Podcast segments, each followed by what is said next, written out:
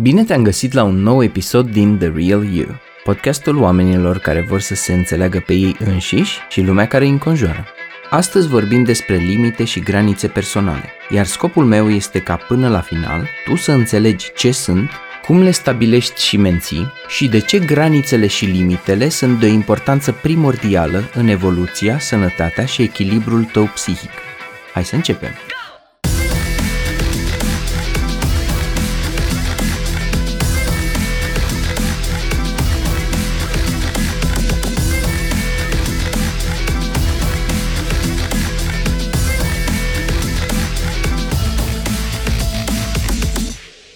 Am vorbit despre subiectul granițelor și limitelor în foarte multe episoade, dar niciodată nu am definit și nu am explicat ce sunt și cum se stabilesc. Am vorbit despre ele în episodul despre asertivitate, în cel despre codependență, în cel cu băiatul bun și în mai toate episoadele despre tulburările de personalitate din clusterul B. Ei bine, a venit momentul să ne ocupăm de acest subiect profund, stufos și destul de greoi. Dacă pe măsură ce asculți ți se întâmplă să te identifici cu lucrurile pe care urmează să le spun, este pentru că e un subiect care ține de viețile noastre ale tuturor. Așa că hai să vedem. Ai nevoie de insight-urile din episodul ăsta? Sau poți să-i dai skip și să asculți ceva care te privește în mai mare măsură? Pentru a răspunde la întrebarea asta, hai să facem o mică probă, să vedem la câte dintre următoarele întrebări răspunzi afirmativ. Ți se întâmplă să nu spui nimic atunci când oamenii se poartă nașpa cu tine? Să nu-i confrunți? Îi lași pe alții să-ți dicteze cum să trăiești viața? Ți se întâmplă să dai prea mult din timpul tău și energia ta? Te regăsești făcând lucruri din obligație și apoi nu-ți convine că le-ai făcut? Te simți vreodată copleșit sau copleșită de presiunea pe care o resimți din partea celorlalți? Ți se întâmplă să fii de acord cu oamenii când de fapt pe dinăuntru simți că nu ești de acord? Te simți vinovat sau vinovată atunci când îți iei timp pentru tine, când faci lucruri strict pentru tine? Simți că ceilalți se poartă cu tine ca și cum tu vei fi mereu disponibil sau disponibilă? Ai intrat în relații toxice și poate nu doar odată? Ți se întâmplă să atragi oameni care apoi vor să te controleze și să te domine? Ai o teamă cronică de ceea ce ar putea să creadă ceilalți despre tine? Ți-e teamă să nu se supere ceilalți pe tine?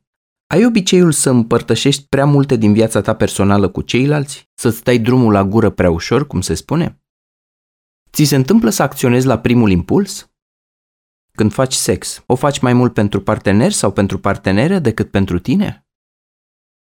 Și nu în ultimul rând, ți s-a întâmplat adeseori să te simți ca și cum ai fi victimă? Dacă te-ai regăsit în ce am descris, atunci discuția asta s-ar putea să-ți prindă bine. Așa că hai să vedem ce sunt granițele personale. Granițele personale sunt seturi de reguli și limite pe care le punem în relația cu noi înșine sau cu lumea din jurul nostru, ca să separăm ceea ce e hrănitor, sănătos și funcțional de ceea ce nu ne face bine. Cumva, ele sunt cheia bunăstării și a echilibrului nostru emoțional, mental și fizic. Ele sunt bazate pe convingeri, atitudini, opinii, concluzii pe care le-am tras în urma unor experiențe plăcute sau neplăcute și pe învățarea care a avut loc drept consecință. Pe principiul cine s-a fript cu ciorbă suflă și în iaurt. Putem să le categorizăm în multe feluri. Granițele pot să fie interne sau externe, rigide sau flexibile, prea deschise sau prea închise, iar, în cel mai fericit și mai funcțional dintre scenarii, avem control asupra lor, le reglăm strategic și le închidem sau le deschidem în funcție de priorități și ceea ce este sănătos și important pentru noi. Iată și câteva exemple de limite interne. Ora la care te duci la culcare în fiecare seară, care te face mai apoi să refuzi invitații în oraș, cu foarte puține excepții notabile. Cantitatea de dulciuri pe care îți dai voie să le mănânci pentru a putea să slăbești. Apoi, pe plan extern, avem drept exemplu oamenii pe care îi lași să intre în zona ta de confort. Măsura în care ești dispus sau dispusă să vorbești despre lucruri personale și intime cu cineva sau cu altcineva, limita pe care o pui la munca voluntară și suplimentară pe care accepti să o faci la serviciu și numărul de apeluri telefonice pe care le accepti din partea cuiva care ar vrea să te sune într-una. Limitele astea ni le impunem ca să protejăm ceea ce este important pentru noi.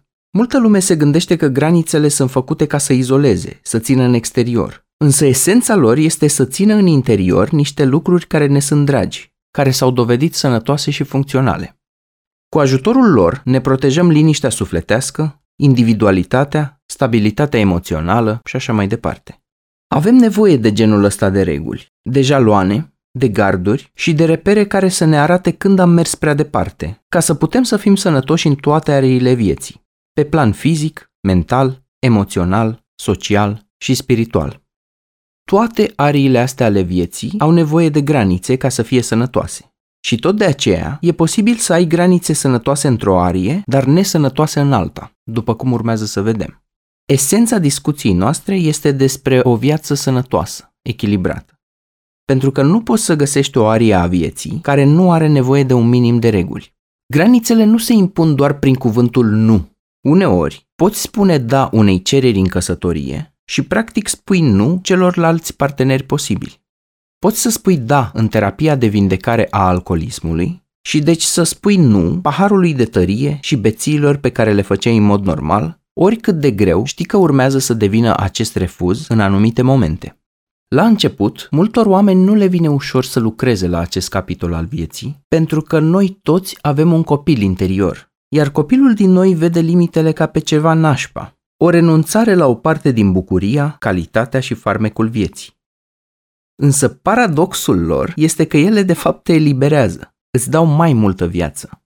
Un exemplu funcțional din afara psihologiei sunt regulile rutiere, care spun că deplasarea se face pe partea dreaptă a carosabilului, iar depășirea se face prin stânga, cu semnalizare corespunzătoare. Cum ar fi dacă toată lumea ar fi liberă să meargă pe ce parte a carosabilului dorește, pentru că libertate? Nașpa, nu?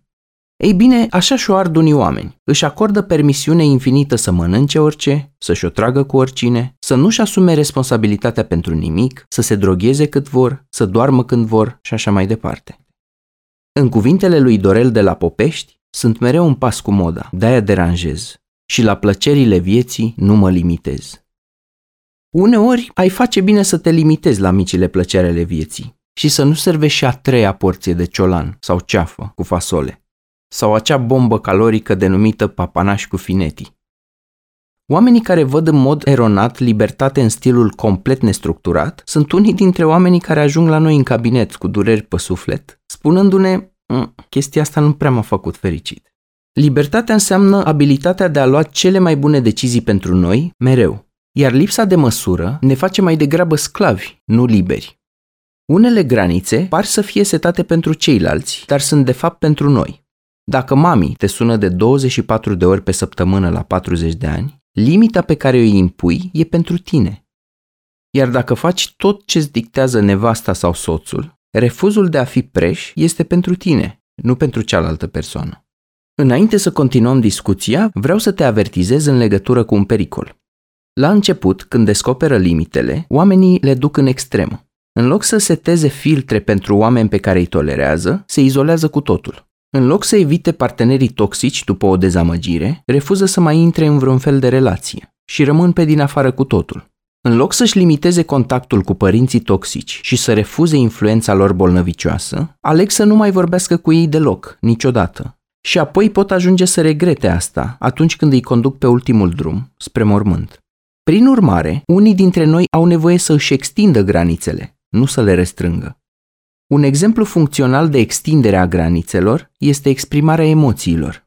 Unii au ajuns să și le suprime definitiv. Nu își exprimă durerea, frica și nu vorbesc despre respingerea suferită, de singurătate și de alte lucruri care îi macină.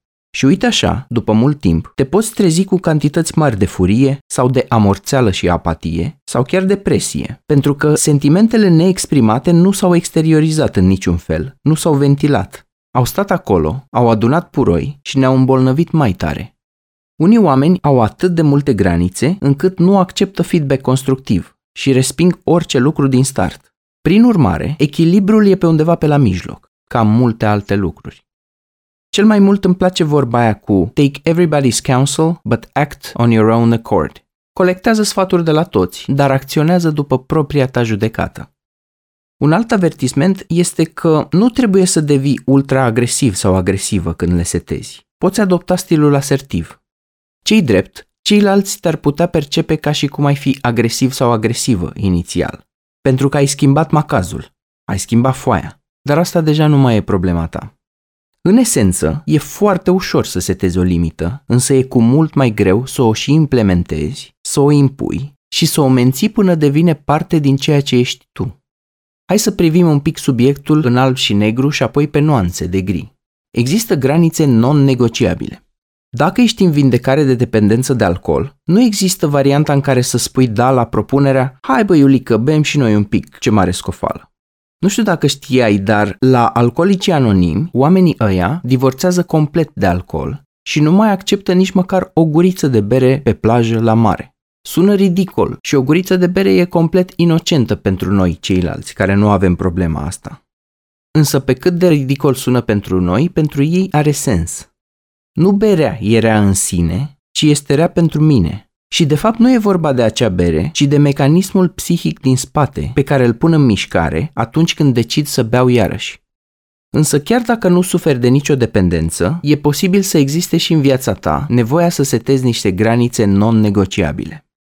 În contrast cu ele, avem preferințe și zone de confort. Genul ăsta de granițe sunt negociabile, flexibile și putem să facem compromisuri în legătură cu ele, din când în când. Alegem să le activăm doar atunci când suntem obosiți sau când nu mai avem chef de acele lucruri care nu ne plac enorm, dar nici nu ne distrug. Apoi, putem vorbi despre granițe care ne mențin siguranța personală și echilibrul. Câte ore accept să stau pe social media? Câte ore suplimentare accept să fac? Și câte refuz ca să nu intru în burnout? Timp de 13 ani am făcut parte din comitetul de organizare a unei școli de vară din Franța. Însă în ultimii ani am hotărât că nu mai vreau să fac voluntariat și că am făcut destul. Așa că i-am anunțat pe oameni din timp, i-am încurajat să-și găsească pe cineva care să mă înlocuiască, le-am dat parolele de acces la toate conturile pe care le gestionam, numai că oamenii nu au încetat să-mi trimită solicitări și o mai fac chiar și astăzi. Însă eu revin mereu cu același răspuns. Iată parolele, din când în când vă pot ajuta cu sfaturi, însă îmi pare rău, nu pot să vă ajut cu chestia asta. Tu cât de mult îi ajuți pe cei din jurul tău care trăiesc o criză constantă? Uneori sunt momente când e bine să te întrebi, oare ajută ajutorul meu? Mă refer la momente precum acela când îi dai bani fratelui tău și, făcând chestia asta, îi alimentezi obiceiurile proaste, pentru că știi că se duce cu banii aia la jocurile de noroc. Încă o întrebare bună e asta. Te simți victimă atunci când oferi ajutor? Pentru că atunci s-ar putea să fie ceva disfuncțional și nesănătos la mijloc. Hai să vorbim puțin despre granițele externe și cele interne. Când vine vorba de granițele externe, în relațiile personale, e bine să te întrebi pe cine țin aproape și pe cine aleg să țin la distanță.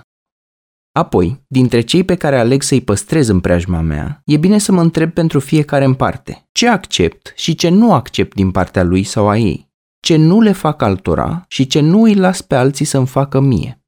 Cu ajutorul acestor granițe, reglăm și delimităm distanța pe care o păstrăm față de cineva, acceptul sau refuzurile pe care le oferim și nu mai e nevoie să stăm în cumpănă atunci când primim o invitație în oraș, când o persoană abia cunoscută insistă să facem sex fără prezervativ sau când cineva încearcă să ne șantajeze emoțional, să mai stăm încă o oră în oraș, la o petrecere, să mai bem încă un pahar, să mai facem încă o concesie și așa mai departe. În ceea ce mă privește, un exemplu de graniță externă este faptul că nu mai accept bășcălia aia ieftină de frici de cartier și mi-am setat clar intenția să mă anturez doar cu oameni relativ maturi din punct de vedere emoțional. Oricum, am observat că mai toată lumea care trece de vârsta de 30 de ani începe să meargă mai degrabă pe calitate, nu pe cantitatea de contacte sociale și de prieteni. Începem să punem un pic de filtre. O altă graniță este că prefer oamenii low to no drama.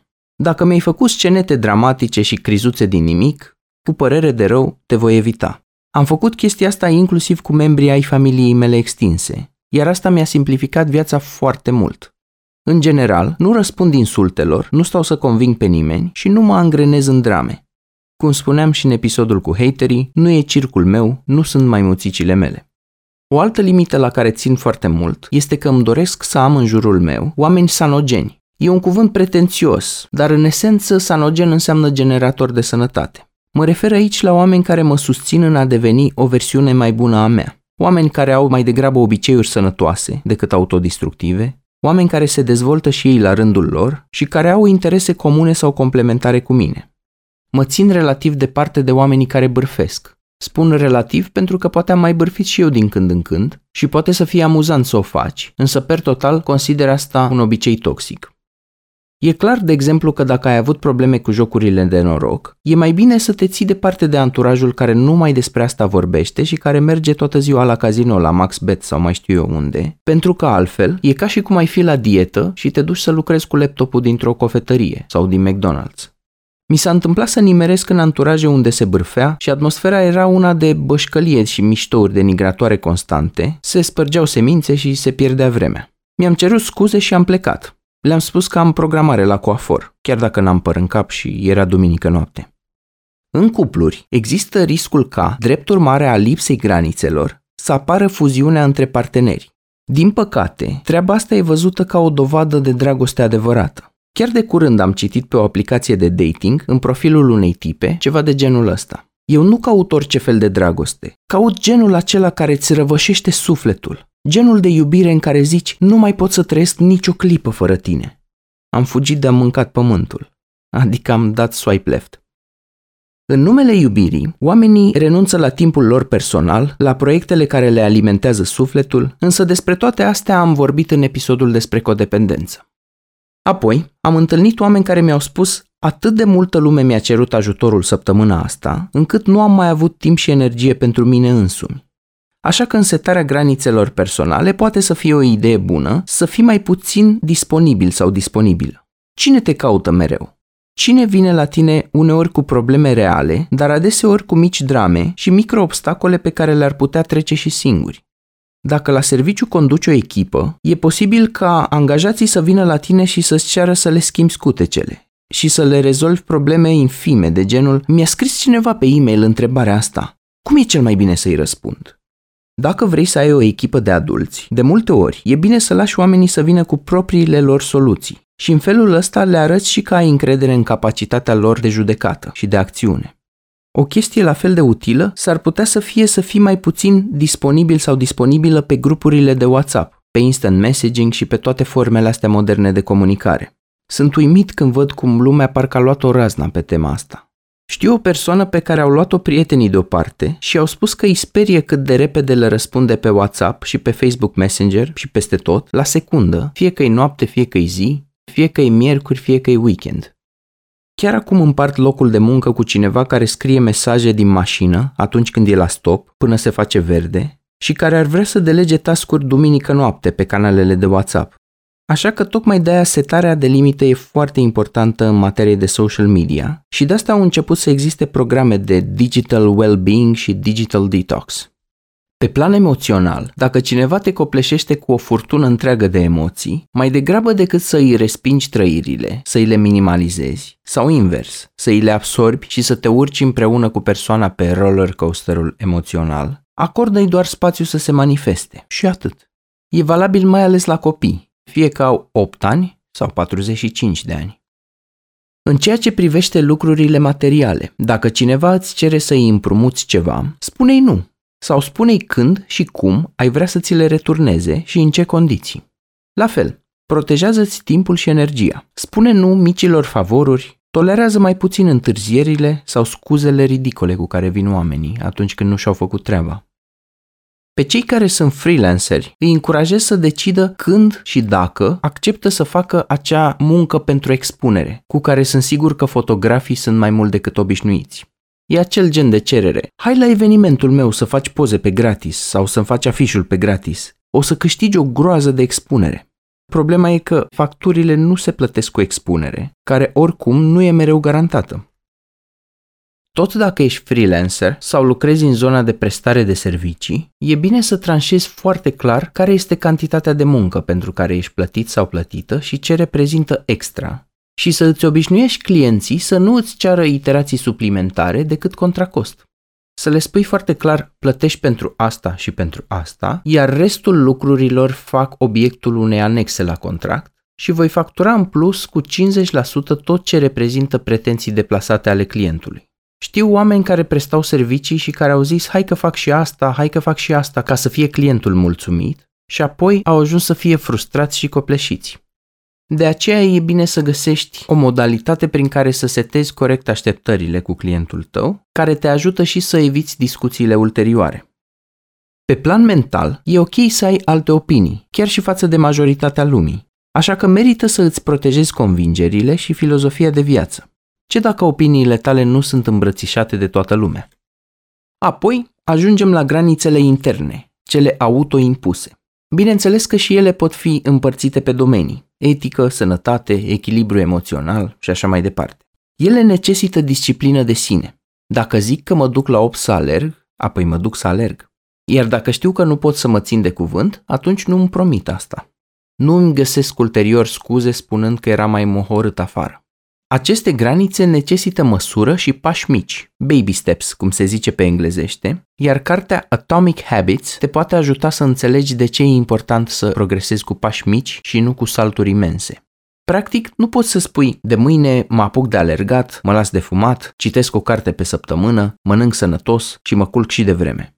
Tot edificiul ăsta o să îți cadă la fel ca un castel făcut din cărți de joc, la prima atingere sau la prima adiere de vânt. În plus, unele astfel de granițe necesită competențe specifice. Dacă tu ți-ai propus să te disciplinezi cu finanțele personale, dar nu te-a învățat nimeni nici la școală, nici în familie cum să ți le gestionezi, e important să te duci la un curs de inteligență financiară, chiar dacă faci unul gratuit de pe Udemy, de exemplu. De undeva trebuie să pornești, pentru că altfel te vei frustra, neștiind ce faci și neștiind că nu ai habar de ceea ce faci. După părerea mea, chiar și managementul timpului e o competență care trebuie învățată. Nu merge să o faci 100% intuitiv. Ba chiar va trebui să te lovești cu capul de pragul de sus de zeci de ori ca să vezi ce naiba merge pentru tine și ce nu. Poate că ești genul de om care folosește Google Calendar și structură, sau poate nu. Și atunci vei folosi altceva. Pentru mine a fost important ca, la fel cum mi-am pus o alarmă de trezire, să-mi pun și una pentru mers la somn, Mereu am fost genul care lucra mult timp noaptea și mă culcam foarte târziu și mă purtam mereu față de limita asta ca un copil răsfățat. Nu voiam să o fac și nu-mi convenea. A durat ceva până am atins un anumit nivel de disciplină în domeniul ăsta și e o zonă unde încă mai duc lupte cu mine însumi. Ce e important să conștientizăm este că în afara granițelor există consecințe. Unele sunt imediate, însă unele dintre ele nu apar imediat Ba mai mult, mai primești și o super recompensă pe termen scurt. Când mănânci o felie de tort cu ciocolată, senzația imediată e una de bine. Și poți să spui ție însuți, hai că n-a fost chiar așa de rău. Însă alimentează minciuna asta pentru ani sau zeci de ani și o să vezi cum ți se întoarce ca un bumerang. O altă conștientizare importantă este că există ceva în interiorul nostru care opune rezistență setării de granițe. Cea mai faimoasă ilustrație este acea poveste din Biblie cu Adam și Eva, cărora Dumnezeu le spune, băi, uite cum să treaba, puteți să mâncați ce vreți voi, mici, pepeni, struguri, dar ce rugăminte am? Vedeți voi mărul ăla de acolo? E, de ăla să nu vă atingeți sub nicio formă, ok? Dacă ești genul de persoană care are dispreț față de autoritate, cu atât mai mult vei vrea să te duci în polaritatea de gică contra și vei vrea să muști din măr chiar dacă nu există niciun șarpe care să te ademenească.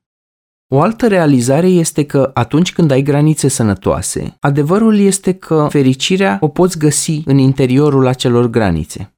Este ca și cum ai avea un detector de mine. Vei ști să te ferești de ariile unde sunt dezastre și capcane. Invers, lipsa granițelor creează nesiguranță. Și e nevoie de energie pentru că trebuie să te gândești mult cum o să reacționezi, ce decizie o să iei și stai mult în balanță și apoi ajungi să te oftici că ai făcut o alegere sau alta, atunci când te confrunți cu consecințele. Așa că hai să vedem care sunt cei trei mari pași pentru a avea granițe sănătoase. Cei trei pași sunt crearea, afirmarea și menținerea granițelor. Cum spuneam, primul pas e cel mai ușor. Când creezi granițe, vezi ce ai nevoie, Vezi unde ți-ai călcat pe inimă, cum se spune. Vezi unde apare exces în viața ta și unde există disfuncție. Vezi ce ți-a făcut rău în ultima vreme și unde te roagă sufletul tău să-ți pui un pic de frână pentru binele tău. Apoi, pasul 2 este afirmarea, care se face în mod asertiv. Trebuie să le comunici celorlalți, în mod clar și ferm, ce este ok și ce nu este ok. Poți să spui, dragă mamă, sunt zile în care sunt foarte copleșit, când nu îți voi răspunde la telefon. Aici devine tricky, pentru că tu practic îi spui, eu nu voi mai fi persoana cu care te-ai obișnuit. Asta poate să le dea și oamenilor și ție o groază de trigere. Trigere de respingere, de abandon, de furie și așa mai departe. Așa că e bine să ne asumăm chestia asta și să ne separăm de reacția persoanei. Persoana poate chiar să joace cartea învinovățirii sau să se înfurie și să spună Cum adică, nu mă mai iubești? Atâta mai însemn eu pentru tine? Iar tu poți să-i răspunzi și să-i spui Nu am spus asta, ci faptul că dacă sunt foarte ocupat și copleșit cu treabă, nu îți voi răspunde la telefon. Iar acum vine partea și mai grea. Pasul 3 este menținerea granițelor. Atunci când vine apelul, chiar nu-i răspunzi. Observă-ți bine emoțiile. Chiar și oamenii bine intenționați care ți-au zis, ok, am înțeles, e în regulă, îți vor testa limitele. Aici vor da greș cei mai mulți oameni care vor asculta episodul ăsta. Așa că ai grijă ce mesaj transmiți. Dacă răspunzi la telefon, tu îi comunici practic persoanei că tu ești gata să îți calci peste granițele astea dacă face o crizuță, sau dacă te șantajează, sau dacă doar testează apele cu degetul. Așa că atunci când menții granițele, pregătește-te sufletește pentru reacții. Vei fi numit egoist sau egoistă. Însă rezistă tentației să te întorci la fostul comportament. Adevărul e că granițele în relații pot să fie dificile și tocmai din cauza asta ele se setează treptat. Însă rezultatul e eliberator, pentru că poți să ajungi să ai o relație mai fericită și mai sustenabilă. Dacă setezi granițe și limite cu tine, nu înseamnă că te iubesc mai puțin. Dacă persoana înțelege chestia asta, foarte bine. Dacă nu, oricum, nu ești tu responsabil sau responsabilă pentru asta.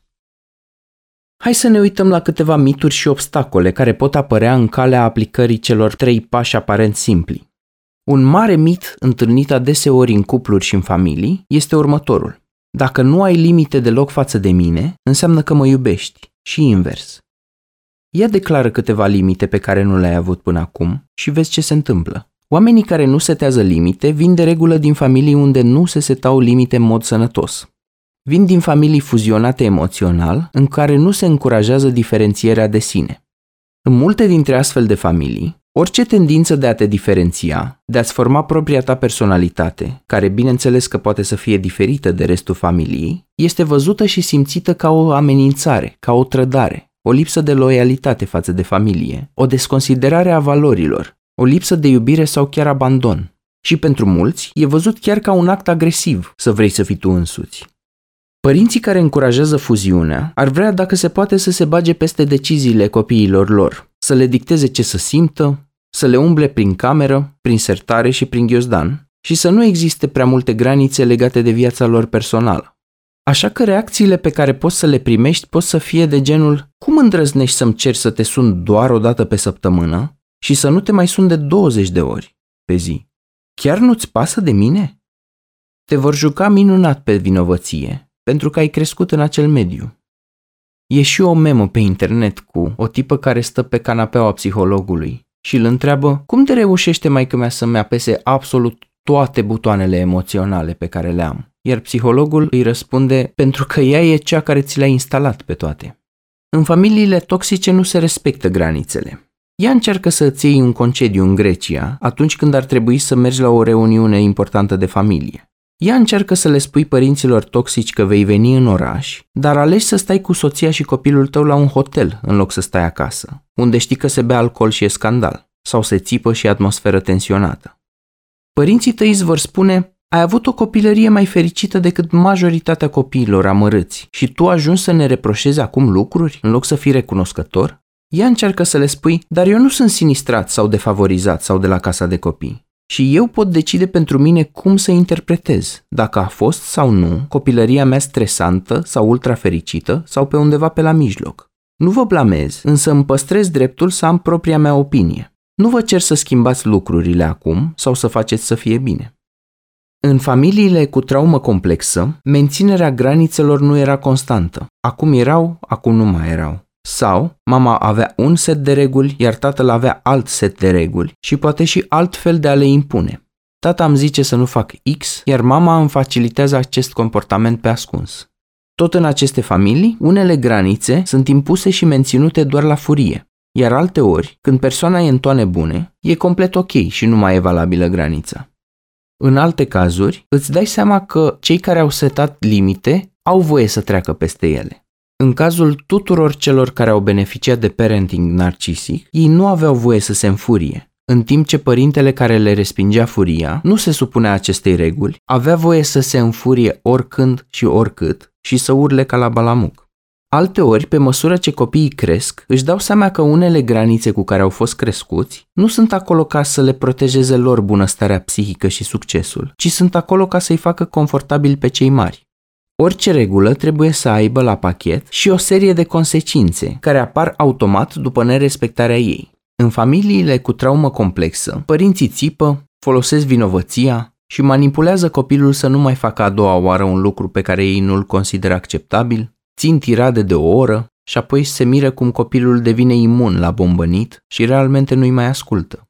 Un exemplu aici este al părinților care descriu un viitor abominabil pentru copilul lor doar pentru că a venit o singură dată acasă mirosind alcool, fără să se întrebe dacă e doar un experiment și îi spun o să ajungi să înfunzi pușcăria pentru că ai făcut asta. O să ajungi un bețiv. O să vezi tu ce o să se întâmple.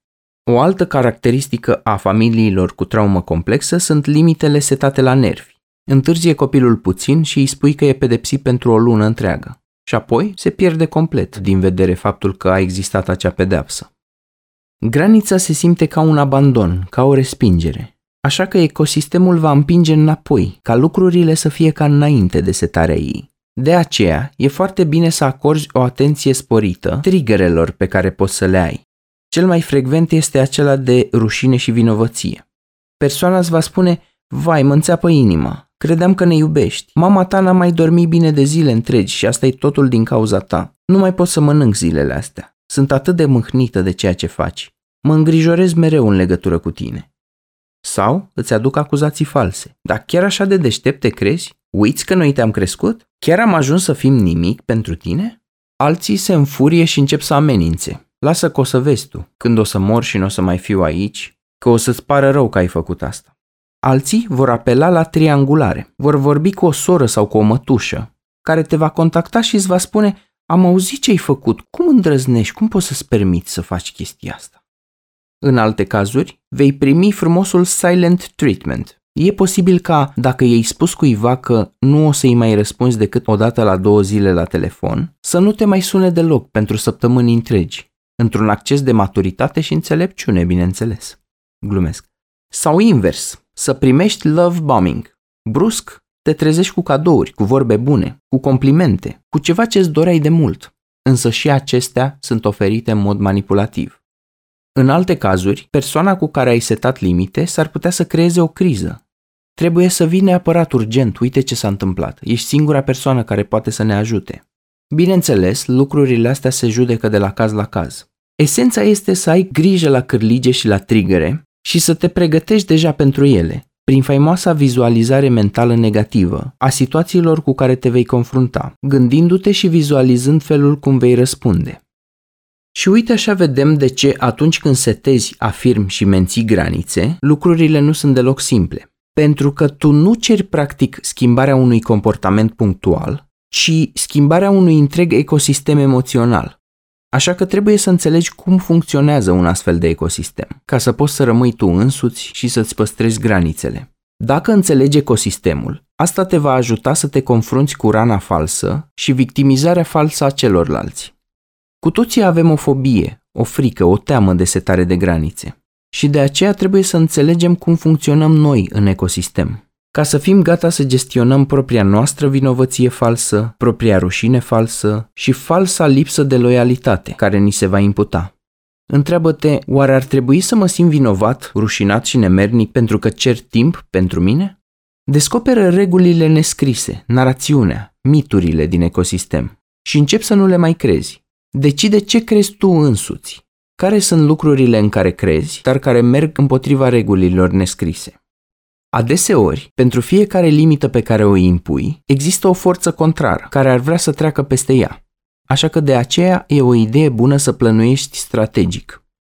Lucrează la propriul tău simț al sinelui. Cine ești tu în afara ecosistemului? lucrează la propria ta diferențiere.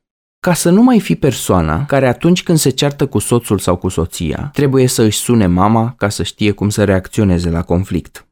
E important să rămâi într-o stare non-reactivă, de calm și să te focalizezi pe tine, nu pe ceilalți. De obicei, oamenii când aplică aceste sfaturi se suprafocalizează pe cealaltă persoană. Nu e de ajuns să faci o simplă cerere. Gândește-te bine cum va reacționa persoana, cum îi vei comunica limita, ce strategii vei aplica pentru a o menține. Și mai ales, obișnuiește-te cu gândul că lucrurile nu vor merge impecabil. Vor fi momente când procesul va eșua, așa că va trebui să te ridici și să o iei de la capăt. Setarea de limite externe poate avea drept consecințe creșterea anxietății tale și a celorlalți și sentimentul de trădare. Așa că iată câteva idei care te pot ajuta. Cunoașteți bine limitele. Cunoașteți setul de valori personale. Ascultă-ți emoțiile și intuiția.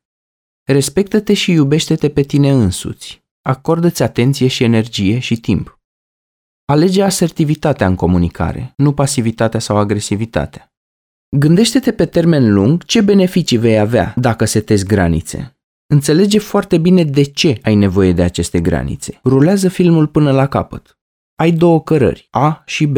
În prima dintre ele, continui să faci lucrurile așa cum le-ai făcut până acum. Care sunt consecințele negative? În scenariul B, alegi să setezi granițe și să le rămâi fidel sau fidelă.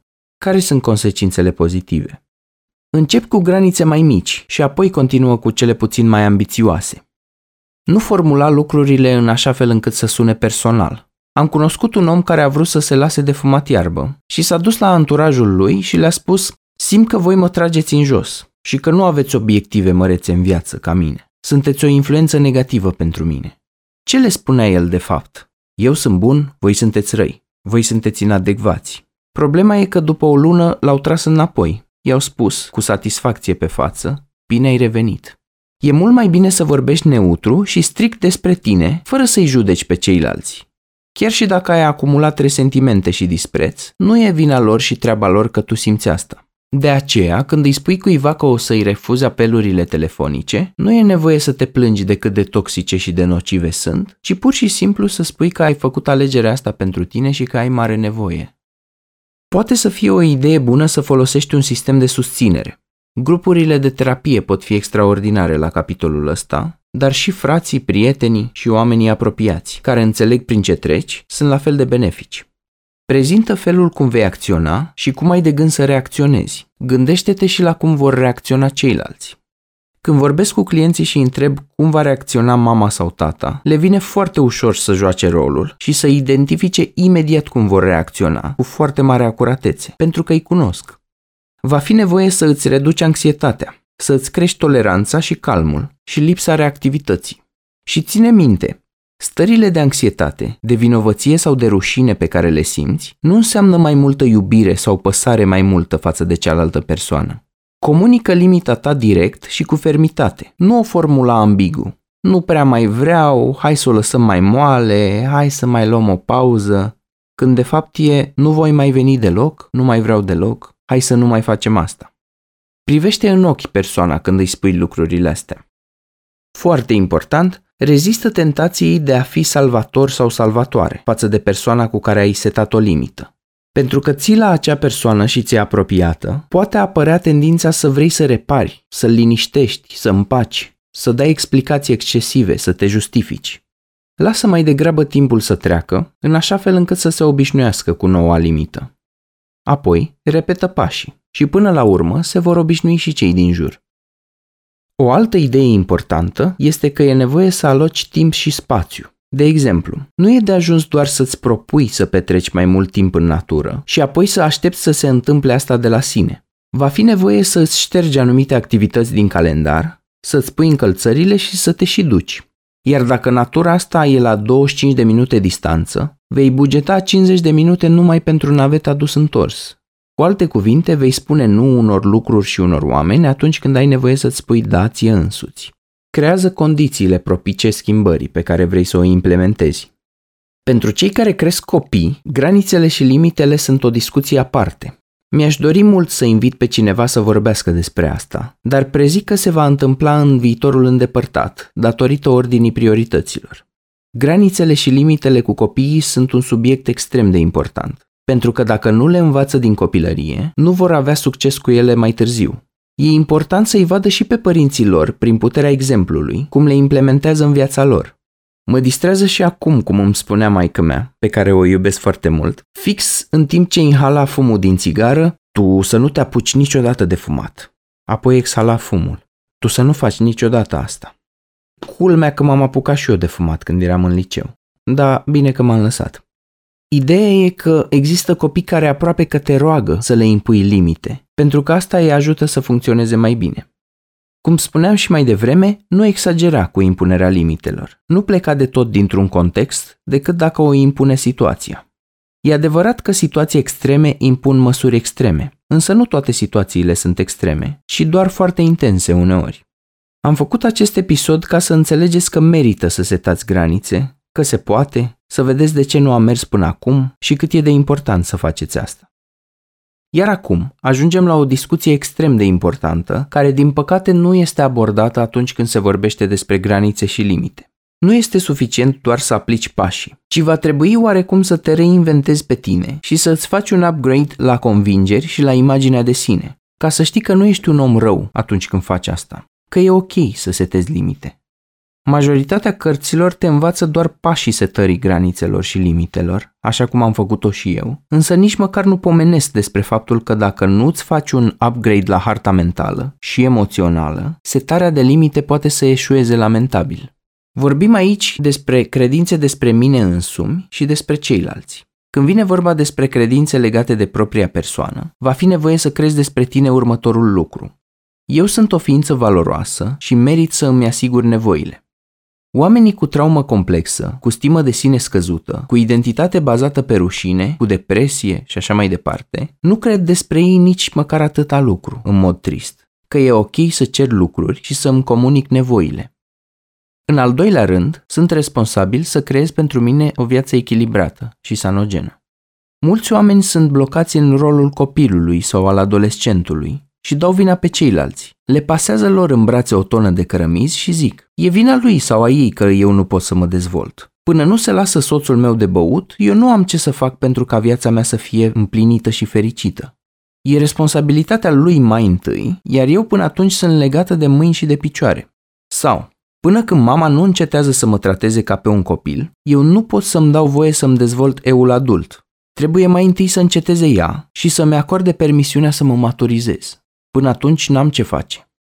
Bineînțeles că dacă aștepți lucrurile astea de la alții, e posibil ca ele să nu vină niciodată. O a treia credință este sunt capabil sau capabilă să iau decizii puternice, care să-mi schimbe viața. Mulți oameni se simt slabi, simt că nu au putere să schimbe lucrurile. E adevărat că astfel de decizii sunt ca niște cutremure care separă plăci tectonice uneori. Adică un divorț, demisia de la un loc de muncă, sau schimbarea orașului sau a țării în care trăiești, presupune o încercare emoțională grea și nu vreau să o minimizez deloc. Și tocmai de aceea este nevoie să ne vedem pe noi ca fiind capabili să facem acești pași. Pe mulți oameni, chiar dacă îi rănește ceva foarte tare, rămân în situația respectivă și nu setează granițe prin luarea de decizii importante. O a patra convingere, la care țin foarte mult, este nu mă pot aștepta de la alți oameni să știe ce-mi doresc eu, Aici apare un fenomen pe care îl numim în psihologie dorința de citire a gândurilor. Mulți spun ceva de genul, mă așteptam de la șeful meu să se simtă și să-mi dea și el un bonus de Crăciun, pentru că am muncit în afara programului un an întreg. Bă da, ei spus? Sau te așteptai să-ți citească gândurile și să adere la exact același set de valori ca și tine? Cum spunea în Biblie, cere și ți se va da. Sau am făcut gestul ăsta pentru el pentru că mă așteptam să facă exact același lucru pentru mine, dar nu a făcut-o. Astfel de așteptări de citire a gândurilor și emoțiilor rare ori aduc împlinire și adeseori aduc doar frustrare. Gândește-te că până și atunci când le spui explicit oamenilor ce vrei de la ei, unii tot nu te aud și nu înțeleg. Dar păi când nu le spui. O a cincea credință sănătoasă și funcțională este nu mă pot aștepta de la alți oameni să mă facă pe mine sănătos sau sănătoasă. La fel cum e bine să nu fim noi salvatori, e ok să înțelegem că nimeni altcineva nu va veni să ne salveze pe noi, ci doar noi o putem face. Și apoi avem credințe despre alții. În primul rând, nu sunt eu responsabil sau responsabilă pentru valorile, convingerile și comportamentele celorlalți. O altă convingere foarte utilă este nu sunt un om rău sau diabolic doar pentru că cineva s-a supărat pe mine. Oamenii toxici au tendința să demonizeze granițele sănătoase. Așa că secretul este să simți vinovăția și totuși să mergi înainte. Dacă ești genul de persoană super empatică, vei avea genul ăsta de problemă și după ce ai integrat lecția asta la nivel mental. Tot o să te mai simți un pic vinovat sau vinovată. Așa că merită să acționezi în continuare, pe măsură ce sentimentul de vinovăție continuă să te mai macine un pic. O a treia convingere foarte importantă este nu am nevoie să mă placă oamenii sau să aprobe acțiunile mele ca să mă simt bine în legătură cu mine însumi. Unii copii adulți nu pot fi fericiți chiar dacă au crescut și își urmează visele cu succes, pentru că încă mai așteaptă validarea din partea unui părinte sau a ambilor. E trist, pentru că e normal cumva să vrei să fii văzut sau văzută pentru ceea ce ești, iar unii părinți nu te aprecia nici în ruptul capului. Tot la acest capitol, unii oameni evită confruntările sănătoase cu orice preț, ca nu cumva să se înfurie celălalt. Alții au teamă de abandon. Dacă setezi o graniță, o să plece. O să spună my way or the highway. Ori facem ca mine, ori la revedere. Și de aceea poate prinde bine să ne plănuim un pic cum am putea să trăim în continuare dacă persoana cealaltă într-adevăr ne întoarce spatele și pleacă și să ne gândim dacă genul ăsta de reacție din partea lor e cu adevărat iubire sau nu cumva e o formă de manipulare. Cunosc o persoană care când a crescut mare s-a mutat din micul ei orășel la București și avea propriul ei locșor și în loc să vină în fiecare weekend înapoi la părinții ei, să petreacă timpul cu ei de vineri seară până duminică seară, a început să mai rărească vizitele. Printre altele, și-a dat seama intuitiv că avea nevoie să se diferențieze, să se maturizeze, să-și construiască propria individualitate, să-și ia destinul în mâini și să-și construiască propria fericire și o carieră pe lângă. Cum crezi că au reacționat părinții? Cam în toate felurile. Au început mai întâi pe un ton mieros. Te iubim, ne e dor de tine, viața nu mai e la fel, hai te rugăm noi, mai vino. Apoi au continuat cu învinovățire. Chiar nu-ți pasă de noi? Nu însemnăm nimic pentru tine? Dar ți-e bine acolo? Și au continuat cu rușine. Să-ți fie rușine că nu vii. Și apoi cu agresivitate și cu furie. Nu se poate să nu vii, trebuie să vii. Iar ea a continuat să își mențină granițele și să vină doar când considera de cuviință și până la urmă s-au lăsat pe gubași. În încheiere, aș vrea să încurajez moderația. Nu ți închide granițele de tot și nici nu le deschide ca pe câmp. Gândește-te că e ca și cum ai avea un buton de reglare a intensității, cum e telecomanda cu care se controlează portiera de la garaj și tu ai puterea să alegi cine și ce are voie înăuntru și ce alegi să ții în afară. Îți urez mult succes și să auzim de bine vorba aia. Numai bine!